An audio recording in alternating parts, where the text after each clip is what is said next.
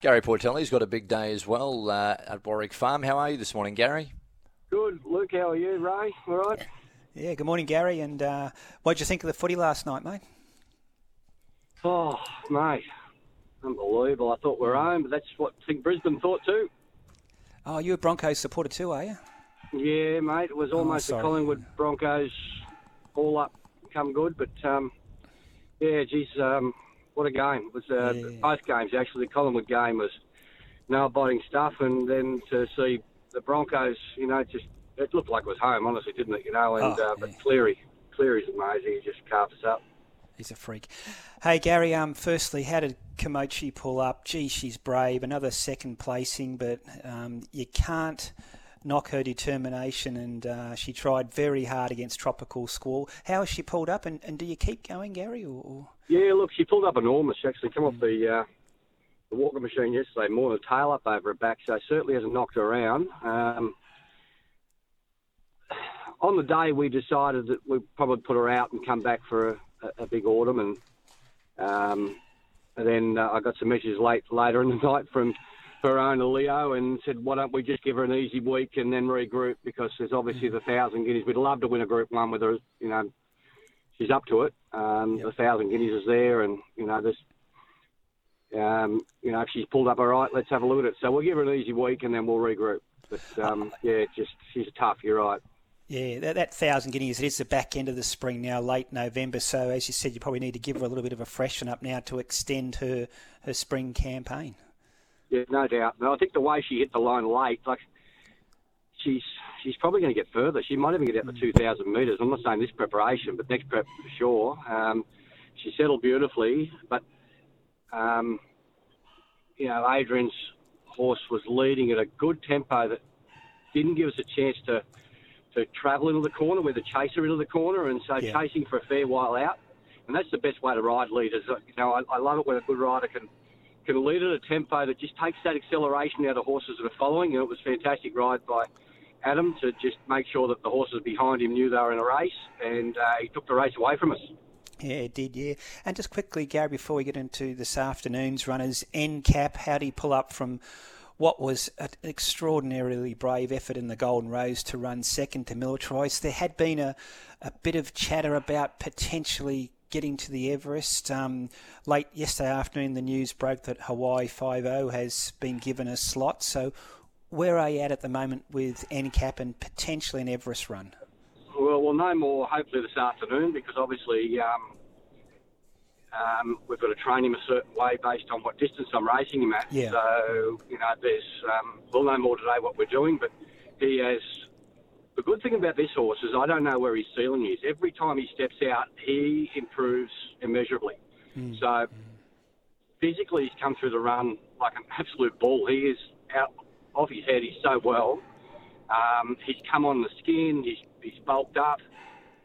I think he's going to go to a new level again next start. Wow, Uh. Based on the fact that we've seen this pattern from him from his first start back from a spell. Um, uh, even his first barrier trial at Hawkesbury got lapped at a barrier trial at Hawkesbury, you know, and then he's come out, you know, ran second to Group One. So Yeah. he just keeps every time we raise the bar, he goes to a new level, and, and um, you know, I've got no doubt had he won the the um, Golden Rose, we might have even had a slot in the Everest by now. But um, it's amazing getting beaten ahead. What happens? Yeah, But, no. um, you know, I, I just think for myself, I think he's the new horse on the scene. He's a young sprinter. He's working it out now. Uh, he'd have 50 kilos, 53 kilos on his back. Um, he- he'd be a he'd be a chance at knocking off some of these older Yeah. horses that we've seen plenty of. So, but you know, I'm happy either way. The, the King Charles, we want to stretch him out to the mile. And saying that, it's a pretty hot race this year, but he gets you with 50 on his back. Three-year-olds have had a great record in that race, the better ones in particular.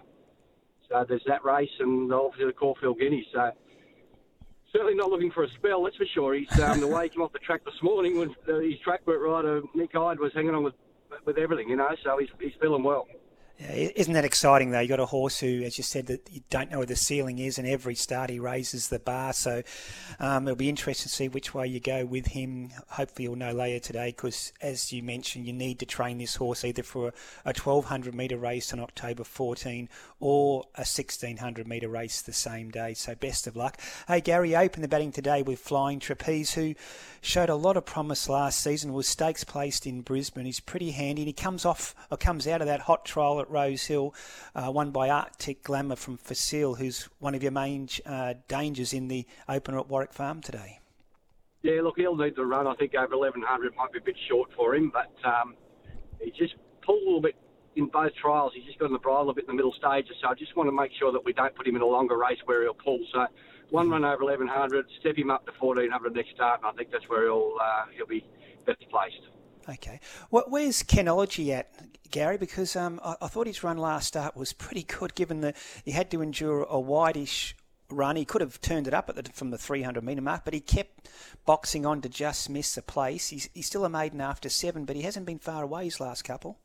He's been frustrating because he can work with these better horses, but he hasn't okay. quite been strong enough at the back end of a race, and that's where it all counts. So mm. he's still learning his trade. Um, we'll ride him quietly from barrier 10, and um, hopefully see him hitting the line. But he's probably a prep away.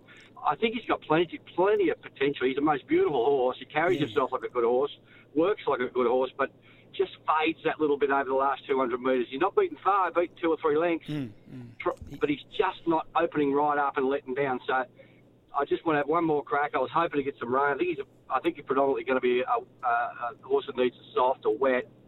Um, but he gets a, a five today, which will probably help to some degree. And um, yeah, he's a really nice horse for later on, though. I think uh, just one more run, he'll go back from spell, and and hopefully he'll uh, he'll develop into a really nice horse for me later. Yeah, no, he's, he's, oh, I agree. He's got something, that horse. And then down to the last walk and Talkins had a, a bit of a freshen up, a couple of months off since what was a, a, solid campaign. He went out off that good third at the Kenzo behind Custodian back on August too. Lovely little tick over trial, trial in between, Gary. Yeah, he's in good order, and um, you know I think he can run a cheeky race at good odds. Hopefully, top three. Fair enough. And uh, Gary, I didn't mention Fireburn. What latest with her? She goes around the Hill Stakes. Okay, yeah, you might want a bit of rain for her, but but on top of the ground, she has been Group One place, so we always tend to put her down as just a wet tracker, but she's not, is she? No, if you actually can, if you really decipher a form, uh, no doubt her best form is when it's wet. She takes yeah. the legs out of a lot of horses in the race, but you look at her form and see some of her sectionals on dry tracks.